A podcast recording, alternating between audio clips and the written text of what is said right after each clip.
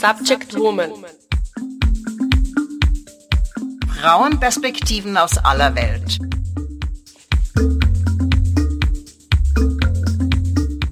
Einen wunderschönen Tag, liebe Zuhörerinnen und Zuhörer. Ich bin die Elena Smirnauer und ich lade Sie herzlich willkommen zu unserer nächsten Ausgabe Subject Woman Frauenperspektiven aus aller Welt. In dieser feierliche Ausgabe, die wir dem 8. März, Internationalen Frauentag, widmen, werden wir die alte bekannte sexistische Stammtischweisheiten wie der Pay Gap ist ein Mythos oder alle Türen stehen euch eh offen mit den harten Fakten entkräften, zerlegen, widerlegen und belächeln. Zu Gast bei uns im Studio ist Ersa, eine Bloggerin und Journalistin von, sie ist der Mitautorin des wahrscheinlich einer der meist gelesenen und meist zitierten Buches letzten Monaten in Wien. Das Buch heißt No More Bullshit. Ja, No More Bullshit, das Handbuch gegen sexistische Stammtischweisheiten. Dieses Buch wurde vom Verein Sorority herausgebracht und ähm, genau über dieses Buch wollen wir heute mit der Ersa reden. Warum? Weil es einfach einer der besten Bücher, die ich in der letzten Zeit gelesen habe. Also, liebe Zuhörerinnen und Zuhörer, ihr dürft gespannt sein. Ich lade Sie herzlich für diese Stunde ein.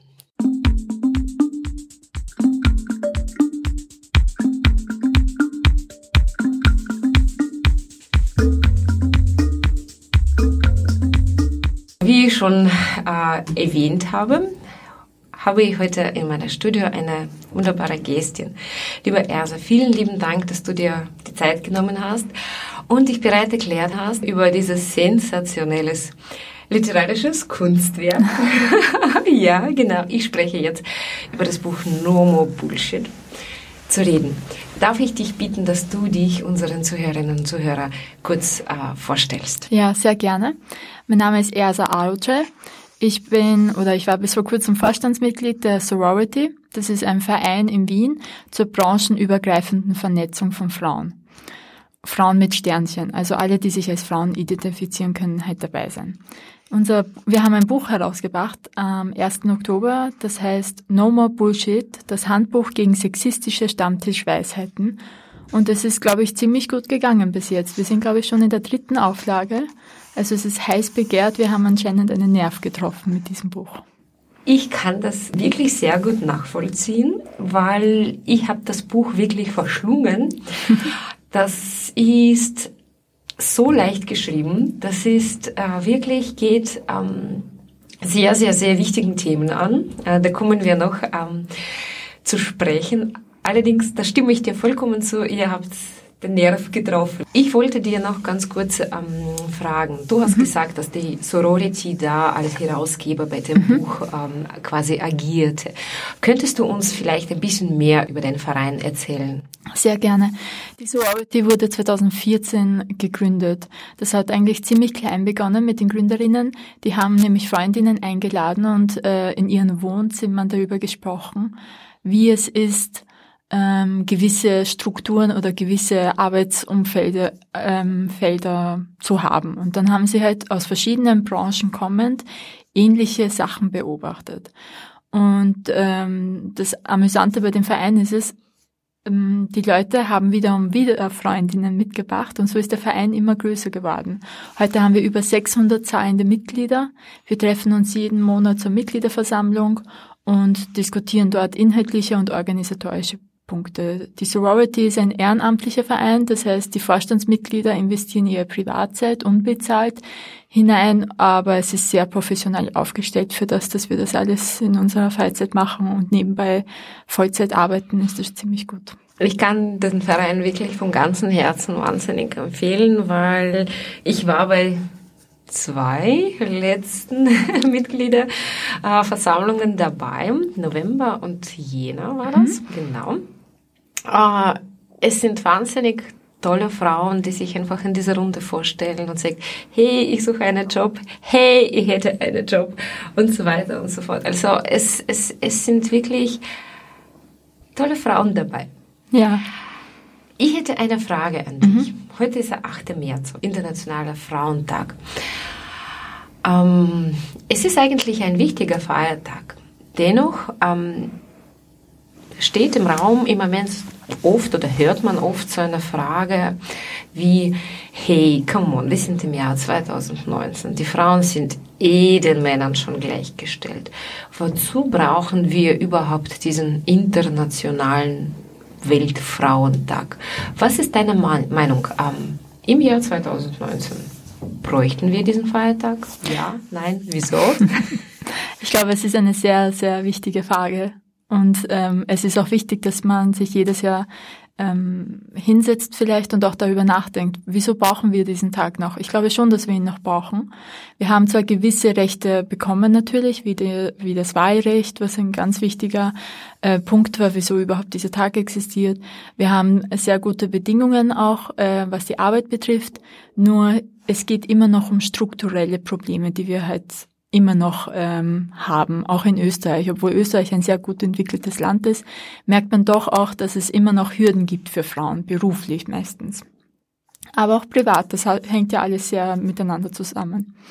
Ähm, ein Teil ist, glaube ich, und das belegen ja auch die Daten, die Teilzeitarbeit von Frauen. Das ist immer noch sehr dominant, dass Frauen nach dem ersten Kind Teilzeit arbeiten gehen. Das hat wiederum Auswirkungen auf ihr Gehalt, auf ihre Pension später, auf ihre politische und ökonomische Unabhängigkeit. Und ich glaube, es ist immer noch wichtig, dass wir äh, uns bewusst sind, wieso dieser Tag wichtig ist und selbst wenn es gesetzliche Gleichstellung gibt, so müssen wir auch schauen, dass wir das gesellschaftlich umsetzen. Ja, da stimme ich dir vollkommen zu, dass dieser Feiertag sollte für uns wahrscheinlich noch so ein Andenken sein an die Vorreiterin der feministischen Bewegung, mhm.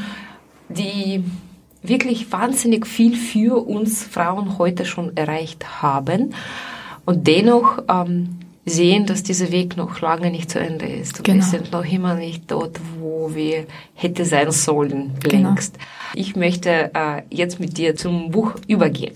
Ja. No more Bullshit. Was ist eine Bullshit? Ja. Was, was meint ihr über diesen Bullshit? Ich finde, es ist cool war, genau diesen äh, Begriff zu verwenden. So, was ist das? Ähm, vielleicht noch kurz, wie wir überhaupt zu diesem Buch gekommen sind. Ich glaube, das ist ein wichtiger Punkt in diesem No More Bullshit-Denken. Ja, gerne. ähm, wir haben das nämlich äh, im November 2017 haben wir das angestartet, nämlich eine Eventreihe. Und wir sind darauf gekommen, dass es immer wieder solche Bullshit-Phrasen gibt, die wir, ähm, mit denen wir konfrontiert werden und haben uns überlegt, okay, was für Events und äh, Workshops und Podiumsdiskussionen können wir anbieten, um Argumente zu liefern. Und während dieses Prozesses sind wir darauf gekommen, eigentlich wäre es viel sinnvoller langfristig, wenn wir dieses Wissen, was wir von diesen ganzen Expertinnen, Künstlerinnen, Wissenschaftlerinnen haben, ähm, dass wir dieses kompakt verpacken in ein Buch, um so eine Lektüre bereitzuhalten. Und beim, beim Verfassen des Buches war uns auch ganz wichtig, dass wir eine Zielgruppe haben.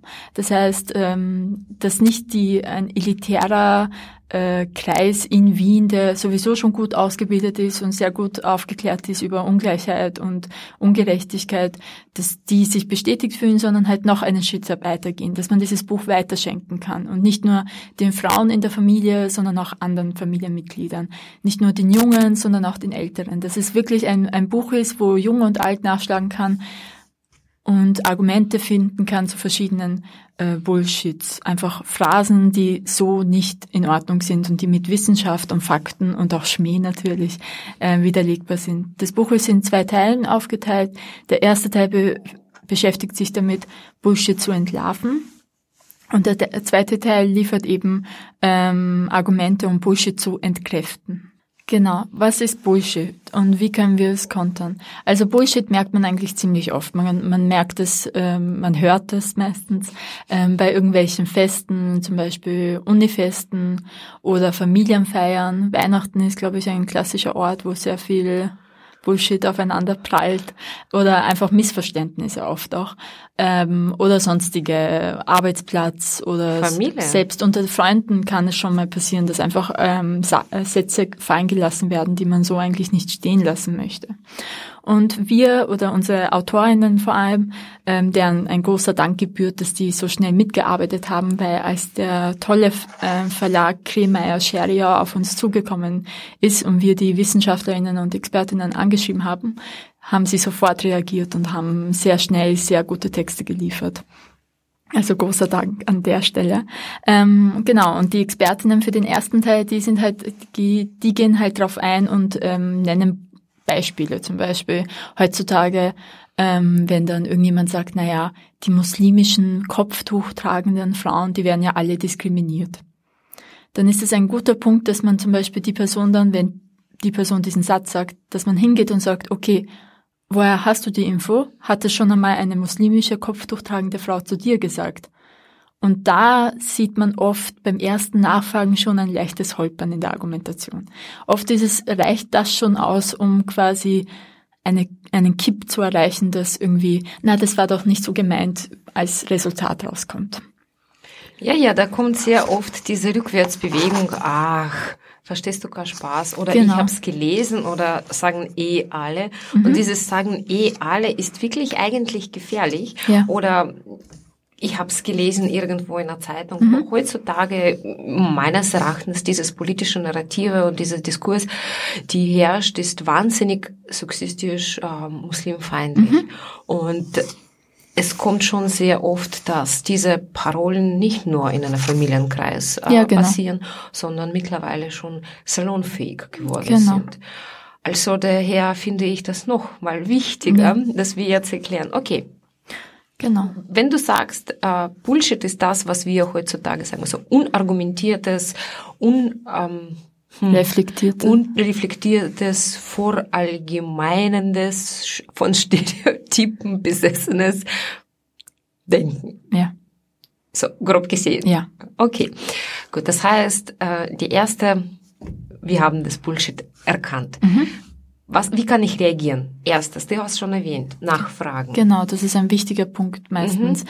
weil es dann schon die Schwäche oder diese Stärke in diesem, in dieser Phrase ein bisschen wegnehmen kann. Weil wenn jemand diesen Satz, irgendeinen Satz hinprallt, dann steht er alleine da. Und wenn man nichts dagegen sagt, dann hat das halt einen Raum eingenommen. Wenn man aber nachfragt und sagt, okay, aber wie genau meinst du das?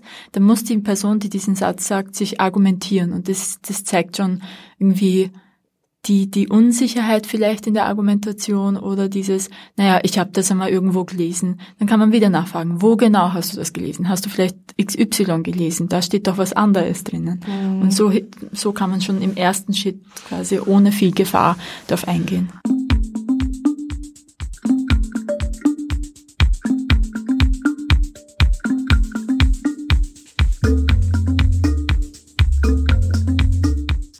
Lieber Erse, wir haben jetzt mit dir über das Buch angefangen zu reden und über das ersten Teil so ein bisschen, was ist ein Bullshit, wie entlarve ich das, wie erkenne ich, mhm. wie kontre ich und ob ich das kontern soll. Aber ja. ich würde jetzt gerne auf das zweite Teil des Buches übergehen, weil die ist wirklich köstlich meines Erachtens. wirklich. Ich habe mich in jedem, fast jedem, äh, diesen Bullshits äh, wirklich, wirklich erkannt. So, ich muss sagen, äh, Fast alle davon habe ich schon einmal in meinem Leben persönlich in einer oder der andere Argumentation miterlebt. Okay, ich bin als eine Feministin äh, ziemlich oft auch öffentlich unterwegs und daher, hm. aber das hört man oft. Ähm, die Palette ist wirklich breit. Mhm. Von Gender Pay Gap ist ein Mythos, ähm, über die zum Beispiel ähm, diverse öffentliche Veranstaltungen. Wir haben als Speakerin keine Frau gefunden und da kommt wirklich ähm, ein sehr, sehr, sehr häufiger Ah, Bullshit. Äh, ach, mittlerweile sind äh, die Frauen so bevorzugt durch all diese Förderprogramme, Quoten und Pim Pam Pum, dass wir müssen. Ähm, mittlerweile werden wirklich die Männer diskriminiert, nicht die Frauen. Jetzt brauchen wir die Männerschutz. Ähm, wie kam es dazu, dass ihr genau diese ausgesucht habt? Ähm, Es sind Parolen, die wir als knackig und äh, most common quasi wahrgenommen haben, die auch bei uns viele schon einmal gehört haben. Ähm, wir haben auch ein Bullshit-Bingo im Buch drinnen, das heißt, man kann das dann durchstreichen, wenn man das schon einmal gehört hat. Das ist auch ziemlich amüsant. Ähm, es sind verschiedene Perspektiven, verschiedene wichtige Punkte, glaube ich. Ich persönlich finde auch noch eins sehr wichtig, obwohl es kein Text ist, sondern eher eine, eine Zeichnung, eine, ein Mehrpager. Da geht es nämlich darum, dass ein, jemand sagt oder eine Frau sagt, also ich fühle mich nicht diskriminiert. Das hört man ja auch oft und gerne auch einmal am Arbeitsplatz. Ich glaube, das ist ziemlich wichtig, weil wir schauen uns das an. Da gibt es eine Figur, die sagt, ich fühle mich gar nicht diskriminiert. Und auf der nächsten Seite haben wir eine Doppelseite mit Frauen, die halt schreien und sagen, Congratulations, das ist echt super, dass du dich nicht diskriminiert fühlst. Also wirklich Hut ab. Aber leider sind nicht alle in dieser privilegierten Situation. Und nur weil du selbst noch nie erfahren hast, heißt das natürlich nicht, dass es nicht existiert. Und deswegen ist dieses Buch wichtig. Ich glaube, das ist zum Beispiel ein, ein Bullshit, den man oft hört, auch unter Frauen und äh, den man sehr leicht entkräften kann. Nur weil du es selbst nicht erlebt hast, heißt das nicht, dass es nicht existiert. Stimme zu 100 Prozent zu. Ähm, das ist aber so, wie, wie, wie, wie kann man denn eine Person, der wirklich diese Diskriminierung außerhalb ihrem seinem Wahrnehmungshorizont mhm. legen, ähm, wie kann man mit denen kommunizieren? Das Buch herschenken. da kann die Person wirklich, also man möchte ja den Kopf schütteln vielleicht sogar. Also wenn so eine Person diese, diese Bullshits lesen wird, die Person wird wahrscheinlich sagen, na, das gibt's doch nicht, dass jemand sagt, karrieregeile Rabenmütter oder so, weil ich sag das ja nicht. Das soll ja jeder machen, wie er mag, oder? Also, Feminismus ist mir auch zu extrem. Na gut, Okay, da, da stimme ich zu. Ich lese mal mal dieses Kapitel durch. Was steht da überhaupt drinnen? Also ich glaube, dieses Buch ist auch für solche Situationen gut gedacht. Die Argumente sind auch sehr kompakt gehalten. Ähm, beim PayGap äh, sind die Katharina Mader und ich nicht nur auf die Zahlen eingegangen, sondern auch um, um auf das größere Konstrukt des Pay Gaps. Was bedeutet mhm. das überhaupt in, in gesellschaftlichen Sinn oder gesellschaftspolitischen Sinne? Lass uns das Beispiel vom Pay Gap nehmen und versuchen wir da wirklich diese Argumente mhm. zu verfolgen. Also, wenn ich gesagt bekomme, mhm. hey, come on, es gibt keinen Pay Gap, die Frauen werden weniger bezahlt, einfach weil sie halt weniger arbeiten, weil sie sich um die Kinder kümmern genau. und sie müssen die ganze Zeit halt Kinderbetreuung Auszeit nehmen und überhaupt können sie nicht so viel leisten wie die Männer. Es ist doch klar, dass sie weniger verdienen. So. Oder es ist ein Mythos. Kriegen sie eh, wir haben einen Kollektivvertrag, was wollen ja. sie noch mehr? Genau. Na, da kann man sagen, wir wollen zum Beispiel Kinderbetreuungsplätze. Wir wollen zum Beispiel, dass Väter sich auch um die Kinder kümmern. Mm, in Österreich ist es noch sehr präsent, dass ähm, Frauen nach dem ersten Kind äh, länger zu Hause bleiben. Ich war jetzt eine Zeit lang in Brüssel, in Belgien, und die haben mich mit ganz großen Augen angeschaut, dass ich gesagt habe, dass die Frauen teilweise zwei bis drei Jahre in Karenz bleiben. Bei denen wird das Baby schon ab drei Monaten in die Crash gebracht zur Kinderbetreuung und dann muss man wieder arbeiten gehen. Also das ist schon auch ein österreich-spezifisches Phänomen was enorme Auswirkungen hat. Denn es gibt nicht genügend Kinderbetreuungsplätze, beziehungsweise die Öffnungszeiten sind das Ding. Und es gibt auch ähm, Umfragen von Eurostat, das ist die statistische Behörde der Europäischen Union, und die haben sich einmal angeschaut und umgefragt in den Mitgliedstaaten, wieso arbeiten Menschen Teilzeit. Die haben Männer und Frauen befragt. Und bei den Männern in Österreich und in Deutschland, das kann man alles nachsehen auf deren Datenbank, war die erste Antwort, weil sie sich ausbilden oder weil sie gerade studieren oder sonst irgendwie in ihr Wissen investieren, um später davon zu profitieren. Das heißt, sie verzichten jetzt ein bisschen auf ein Gehalt, arbeiten Teilzeit, danach steigen sie aber noch höher ein, weil sie nämlich in ihr in ihren Abschluss investiert haben. Und das wird ja höher angerechnet am Arbeitsmarkt. Und bei Frauen in Deutschland und in Österreich war es so, dass äh, Antwort Nummer eins Kinderbetreuung war und Antwort Nummer zwei Pflege von äh, Angehörigen. Also das, allein das zeigt uns schon, für was Teilzeitarbeit aufgewendet wird. Und solange diese Pflegearbeit von jung und alt auf ein Geschlecht quasi abgewälzt wird, hat das enorme Auswirkungen. Auch die OECD hat sich das angeschaut mit Minuten. Das finde ich nämlich viel stärker als den Gender Pay Gap. Ähm, die OECD hat sich angeschaut, min gearbeitete Minuten pro Tag. Unter gearbeitete Minuten zählt sowohl die bezahlte Arbeit als auch die unbezahlte Arbeit. Bezahlte Arbeit ist, ich gehe in meinen Job und kriege am Ende des Monats ein Gehalt. Unbezahlte Arbeit ist alles, was ich theoretisch an Dritte auslagern könnte und ich quasi bezahlen könnte. Zum Beispiel, dass ich mir eine Reinigungskraft nach Hause hole, die die ganze Wohnung putzt oder jemanden, der aufs Kind aufpasst oder sonst irgendjemand. Also jede Arbeit, die theoretisch ausgelagert werden könnte. So, und dann sich, hat sich die OECD das angeschaut in, in den ähm, Mitgliedsländern, äh, OECD-Ländern, und äh, rauskommt für Deutschland und Österreich ein ziemlich ähnliches Bild. In Summe, für bezahlt und unbezahlt, arbeiten Frauen mehr als Männer in diesen zwei Ländern. Aber Frauen in Österreich verbringen die mehrheitliche Zeit ihrer Arbeit in unbezahlter Arbeit, während es bei Männern mit bezahlter Arbeit verbracht wird. Es hat enorme Auswirkungen auf den Arbeitstag.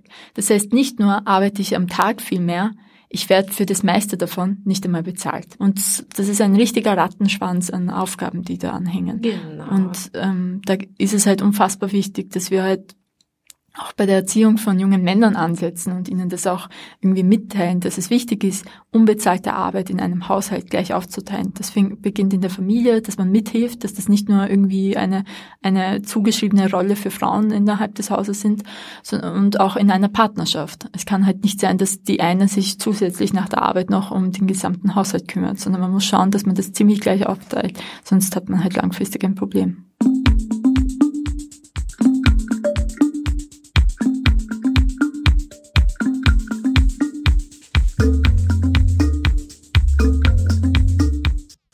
Wir sind heute zurück in unser Studio bei Subject Woman Frauenperspektive aus aller Welt, Special Edition für den 8.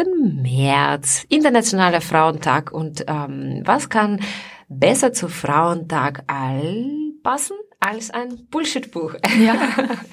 der endlich mal alle diese Bullshit-Parolen entkräftet, ähm, ähm, widerlegt, äh, belächelt. Ähm, ja, wir haben heute Ersa bei uns äh, zu Gast von der Sorority, die als Co-Autorin bei dem Buch mitgewirkt hat. Und mit ihr diskutieren wir heute, was für ein Bullshit wir uns alles anhören mhm. haben anhören müssen. Ja. ja, genau, das war das richtige Tunwort. Und wie wir all diesen Bullshit eigentlich widerlegen können. Genau. Bleiben wir beim Thema Arbeit und Erwerbstätigkeit. Naja, verdienen Frauen, Männer unterschiedlich. Ich glaube, es liegt nicht nur daran, wenn wir quasi die gleiche Positionen nehmen. Es liegt wahrscheinlich, wie es äh, ganz toll in dem Buch aufzeigt, dass auch die Frauen viel schwieriger in die Führungspositionen kommen. Und ihr habt ein ähm, Bullshit in eurem Buch, mhm. der heißt Alle Türen stehen euch offen, was wollt ihr denn noch? So, was wollt ihr denn eh noch? Ja. Strengt euch doch an. Ihr seid einfach nicht gut genug nach oben zu kommen. Was ja. soll's? Es ist ein klassisches Klischee, das da in den Raum geworfen wird mit so, wir haben jetzt eh schon alles erreicht und alles gemacht, es steht eh schon alles offen. Teilweise werden sogar Männer diskriminiert, weil Frauen bevorzugt werden. Aber Ach, ganz so einfach, ganz so einfach ist es dann doch nicht meistens. Denn wenn wir uns das anschauen, dann, dann gibt es durchaus auch Hürden. Das hat ähm, mit ähm, Erwartungshaltungen der Vorgesetzten zu tun meistens.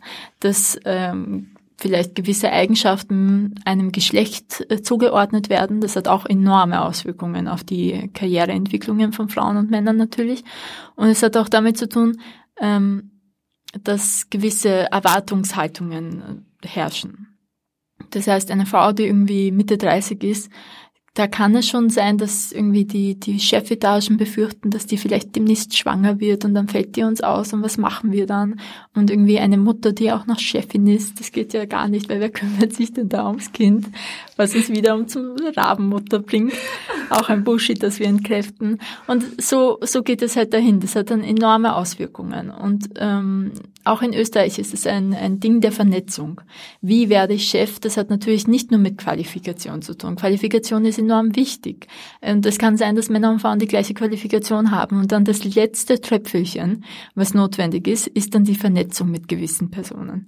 Und oftmals, oder in Österreich ist es sehr stark aus, ausgeprägt, zeigt, dass Männer untereinander sehr gut vernetzt sind und dass sie sich dadurch halt untereinander pushen. Und das ist auch einer der Gründe, wieso die Sorority gegründet wurde und wieso die Sorority auch so gut funktioniert. Wir bieten eine Plattform oder mehrere Plattformen zur Vernetzung, zum Austausch, zur Weiterbildung, zum Empowerment. Wir haben verschiedene, also wir haben nicht nur die Mitgliederversammlungen, wir haben auch Workshops von Mitgliedern für Mitglieder. Da bringen, also da, da zeigen wir beispielsweise mit Basics, wie gehe ich mit Excel um, weil Excel echt ein harter Gegner sein kann, bis hin zu, wie argumentiere ich richtig, mit der Melinda Thomas, die genauso Mitautorin ist von unser Buch. Wie trete ich vor Publikum auf und rede und argumentiere so vor, vor anderen Leuten? Wie kann ich aufrecht stehen und meine Stimme einsetzen, um etwas zu erreichen? Wir haben verschiedene Workshops, um, um dem entgegenzutreten und immer ähm, oder auch Events, Podiumsdiskussionen, Lesezirkel, versuchen wir Plattformen zu schaffen, damit danach, wenn wir uns wieder zurückziehen, nachdem wir unser, unser, unsere Arbeit getan haben, die Frauen untereinander sind und sich austauschen können ähm, Informationen austauschen können, Visitenkarten austauschen können ähm, und auch untereinander vernetzen können. Wenn sie dann irgendwas hören, dass es für Möglichkeiten gibt, dass man dann an die andere Frau denkt und so gegenseitig. In die Arme nehmen. Warum sind diese Hürden sind so unsichtbar? Ich glaube, das hat wieder mit dem zu tun, was erlebe ich selbst und ähm, was passiert tatsächlich, wenn ich selbst nicht betroffen bin von irgendwie einer Schwangerschaft und dadurch, das ist allein ein biologischer Faktor. Wenn ich schwanger bin und ein Kind bekomme, dann bin ich draußen für eine gewisse Zeit. Es geht anders nicht. Ich muss ja quasi darauf achten und schauen, dass das alles gut über die Bühne geht. Das passiert einem Mann nicht. Und das hat dann wiederum Auswirkungen und es kann sich halt auch auf die Chefetagen auswirken, weil wenn die Mehrheit der Frauen im Unternehmen dann wieder zurückkommen und Teilzeit arbeiten, dieses Konzept von Teilzeit und Führungskraft existiert auch nicht so in Österreich oder ist nicht sehr Mainstream in Österreich, dass man diese, dass das kein Widerspruch ist in sich oder sein muss, dass man vielleicht die Arbeitsmodelle ein bisschen anders aufzieht, um das halt nicht als Widerspruch darstellen zu lassen. Es ist, es ist halt sehr auf diesem Breadwinner-Modell aufgebaut. Das heißt, ähm, das frühere Denken vor ein paar Jahrzehnten war halt, dass der Mann das Haupteinkommen holt und ähm, damit halt eine Familie versorgen kann. Und falls die Frau arbeitet, dann ist es nur ein zusätzliches, unter Anführungszeichen, Einkommen. Das ist halt dann ein Goodie oder sonstiges, nicht ein vollwertiges. Selbst die, die Ausschreibungen für Berufe waren in den USA so aufgeteilt mit Männerberufen und Frauenberufen entsprechend bezahlt natürlich. Ähm, und das hat halt enorme Auswirkungen. Und das zeigt halt wieder auch bei Normal Bullshit, dass das, die ganzen Bullshits hängen miteinander zusammen. Es hängt damit zusammen, ob ich genug Kinderbetreuungsplätze habe, ob ich die Öffnungszeiten dieser Plätze auch äh, entsprechend sind meiner Arbeitszeit. Es hängt damit zusammen, kann ich mir das leisten, dass ich vielleicht privat das noch irgendwie organisiere, dass jemand auf mein Kind aufpasst, damit ich ja diesen Ansprüchen, die derzeit, äh, diese Werte, die derzeit am Arbeitsmarkt oder in, in den Unternehmen herrschen, entspreche. Und es ist dann wieder ein Rattenschwanz, das vielleicht nur ein gewisser Teil der Frauen sich das so leisten kann, finanziell auch mitspielen zu können. Genau. Ich stimme dir da vollkommen Um diese Hürden zu mhm. überwinden. Aber ich glaube, ja. so meines Erachtens, es sind alles gut und fein, die, die, die Kinderbetreuungsplätze, die, ähm, dass ich jemandem organisieren kann, dass ich das mir finanziell leisten kann. Mhm. Alles, ich glaube, das ist alles schön und fein.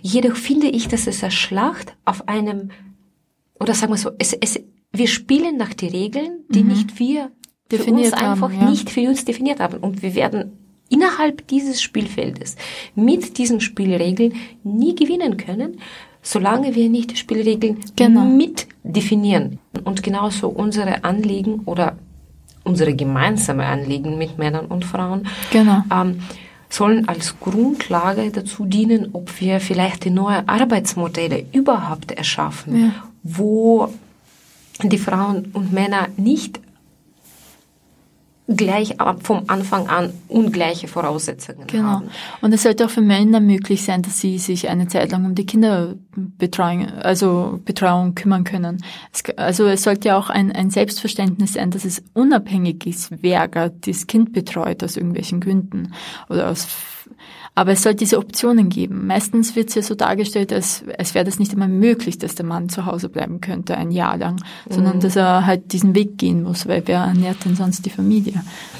Es ist, es ist wirklich lustig, weil ähm, ich habe diese Diskussion äh, mit vielen meiner Freundinnen schon geführt ähm, diesbezüglich.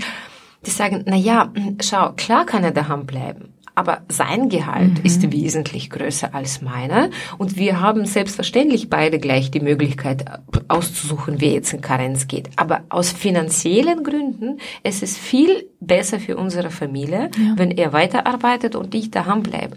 Und das wird dieser Aufteilung so lange bleiben, solange wir diesen Gender Pay Gap und überhaupt diese Arbeitsmodell, die von den Männern für die Männer geschaffen wird, wurde, ähm, haben. Siehst du das so? Ja, ziemlich ähnlich, ja. Es ist einfach, ähm, ja, es ist, es ist, es hängt an vielen Faktoren zusammen und es ist leider nicht so einfach, eine Lösung zu finden, dass man sagt, ja, wir machen das jetzt so und alle sind happy, sondern es bedarf wirklich harter Arbeit und Veränderungen und ja, es ist nicht immer freiwillig, dass die Frauen in Teilzeit arbeiten, glaube ich. Das ist auch wichtig mhm. zu betonen. Viele Frauen würden, glaube ich, nach einiger Zeit auch gerne wieder aufstocken, aber in manchen Branchen ist es halt dann nicht, mehr, nicht mehr, gerne gesehen, ja. Ja. Und dann jemandem noch sich zu holen, der, die sich um deine Kinder kümmert, ist noch. Ähm, ja, das muss man sich ja mal leisten können. Ja, und dann ist die Frau öfter, die deine Kinder betreut, ja. die dann wenig kriegt. Und sie hat dann wahrscheinlich auch ihre genau. Kinder. Da muss man sich auch überlegen. Ja. Schwer.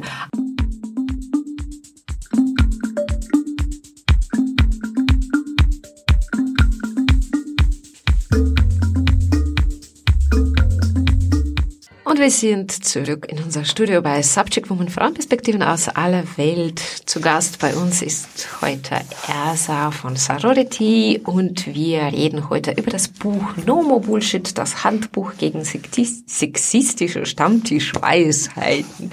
Ich habe vorher gesagt, dass ich würde gerne noch ähm, mit dir eine Bullshit entlarven bekommen mhm. äh, und entkräftet. Sehr oft, wenn ich ähm, im Raum offen sage, ja Leute, hey, ich bin Feministin, bekomme ich ähm, oft zwei Bullshits zu hören mhm. gleichzeitig. Ähm, die eine sagen, boah, ja, hast du eh recht, aber weißt was, der Feminismus ist mir einfach, man, das, es ist zu extrem. Ich würde dir schon zustimmen, da gibt's schon was, aber ich bin nicht aufnahmefähig, wenn, wenn, wenn du so verbissen redest, weißt, so dieses, warum bist du so böse, warum nimmst du das alles so persönlich? Mhm. Und ich habe die Antworten hier im Buch bekommen, wie ich das jetzt mit diesen Weisheiten und diesen Anweisungen mhm. ähm, umgehen kann. So, erzähl mir, warum ist der Feminismus ist doch nicht so extrem? Also ich hoffe sehr, dass der Feminismus zu, äh, zu extrem ist. Es muss ja manchmal sein, um etwas verändern zu können, natürlich. Die Cecil Leonard von äh, ähm, der Künstlergruppe Zentrum für politische Schönheit hat dieses Kapitel geschrieben und es ist auch veröffentlicht worden. Das heißt, man kann dieses eine Kapitel auch googeln und online finden, wenn man das nachlesen möchte als Schnuppern. Ähm, die erklärt eben, dass meistens eben die Aussage allein schon als Kampfansage wahrgenommen wird, als etwas Bedrohliches. Und sie sagt, ja, let's do this. Wir sollten daran arbeiten und das tatsächlich laut aussprechen. Denn nur wer etwas verändern will, ähm, kann auch, ähm, oder nur wenn wer provoziert und es laut ausspricht, kann auch was verändern. Sie äh, schlägt natürlich verschiedene ähm, Arten der Revolution vor, wie sie es nennt. Zum Beispiel, ähm, dass ähm, der Wille nach Macht schon als etwas Bedrohliches gesehen wird. Das heißt, wenn eine Frau offen zugibt, dass sie, dass sie gerne Macht hätte, dann, dann ist es so unweiblich und es wird schon als äh, Gefahr oder irgendwie merkwürdig wahrgenommen. Und ähm, ja, und sie sagt, Ehrlich gesagt, wir wollen Macht und wir wollen auch dahin, wo, die, wo viele Männer schon heute sind. Wieso eigentlich nicht? Wieso sollte uns das nicht zustehen? Sie argumentiert auch für die Frauenquote. Da haben wir auch ein extra Kapitel. Wieso, ähm, wieso es ein Bullshit ist zu sagen, Qualität statt Quote. Wieso es wichtig ist, Frauen nach oben zu holen mit Hilfe, weil es einfach von selbst nicht passiert, aufgrund eben auch der Arbeitsbedingungen, wie wir vorhin diskutiert haben. Dass man keine Scham haben sollte für, für die Lebensart, die man nach außen tragen möchte. Dass man zu sich selbst stehen sollte und dass man auch unbedingt weibliche Endungen für die nächsten 200 Jahre einsetzen sollte, meint sie. Denn sie hasst das Gender in der Sprache und dann sollte man bitte gleich bei den Frauen bleiben. Also es ist ein wirklich tolles Kapitel geworden und ich liebe auch die Auflistung am Ende, muss ich zugeben. Nämlich, sie nennt zehn Dinge, die extremer sind als Feminismus, wenn ich das kurz vorlese. Oh ja, bitte, das ist wirklich köstlich. Also, zehn Dinge, die extremer sind als Feminismus. Bier auf Wein, gegen die Einbahn fahren, Helene Fischer, Extremsport im Fernsehen schauen, das Wetter, bei Gelb über die Ampel fahren, Manspreading, sehr gefährlich, nach dem Döner-Kebab schmusen, puh, ins Schwimmbad pinkeln, oje, und die politische Mitte. Ja, das sti da stimme ich vollkommen zu. Das sind ziemlich gefährliche besonders die Helene Fischer.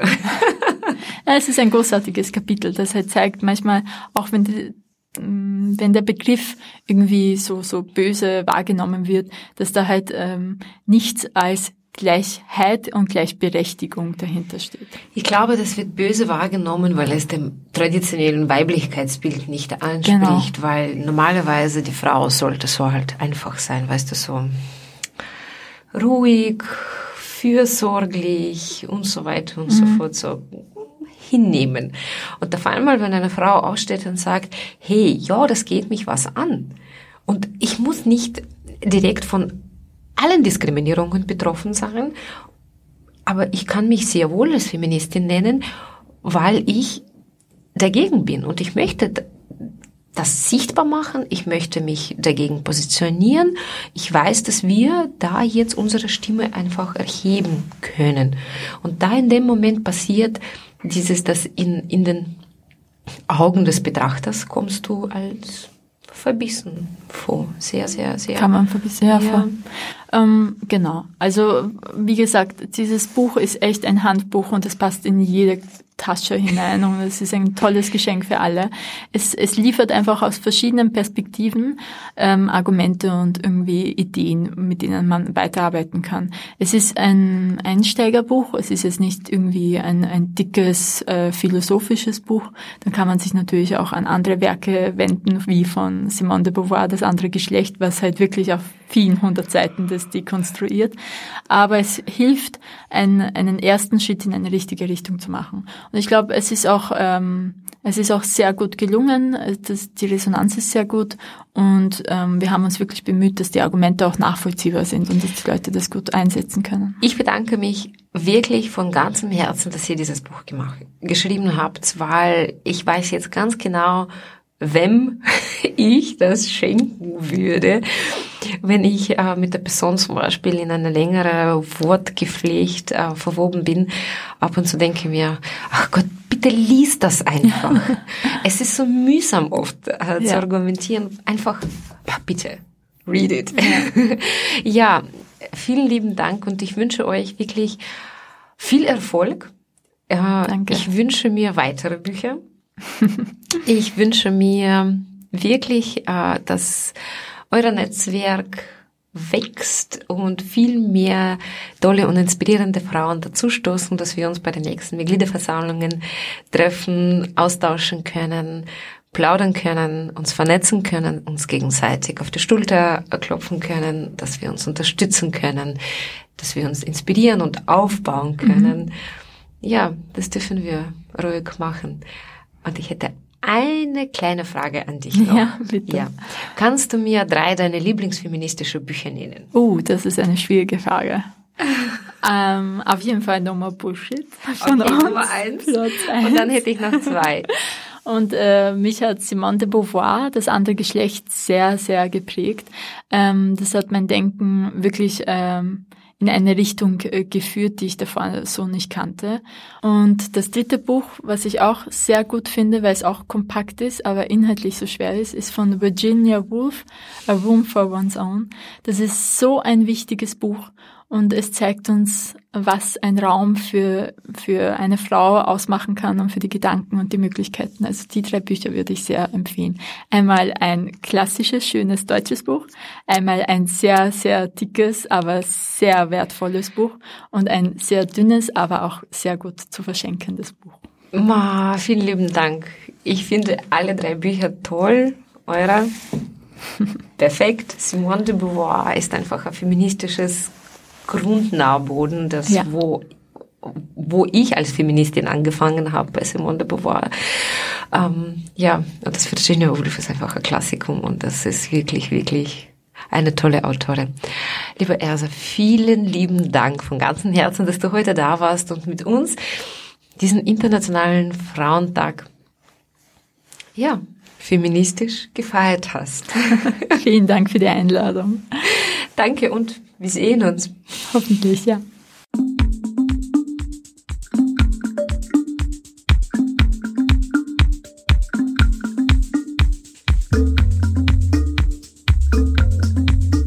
Das war's, meine liebe Zuhörerinnen und Zuhörer. Ich wünsche Ihnen noch einen wunderschönen 8. März und Internationalen Frauentag. Ich verabschiede mich von Ihnen. Das war Subject Woman Frauenperspektiven aus aller Welt und ich bin die Elena Smirnova. Ich bedanke mich bei der ERSA für Ihre Zeit und für die Unterstützung bei der Vorbereitung dieser Sendung. Auch ein riesengroßen Dankeschön an den Verein Sorority für dieses wunderschönes Buch und ja, wünsche euch einen wunderschönen Tag und wir hören uns bis zum nächsten Mal. Tschüss.